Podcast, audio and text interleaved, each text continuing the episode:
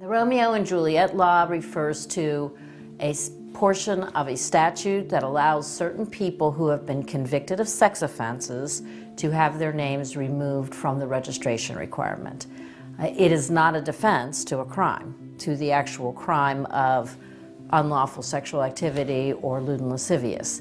But if you've been convicted, there are some criteria, criteria that are very specific that allow you to remove your name, such as you can't be any more than four years older than the victim in the case.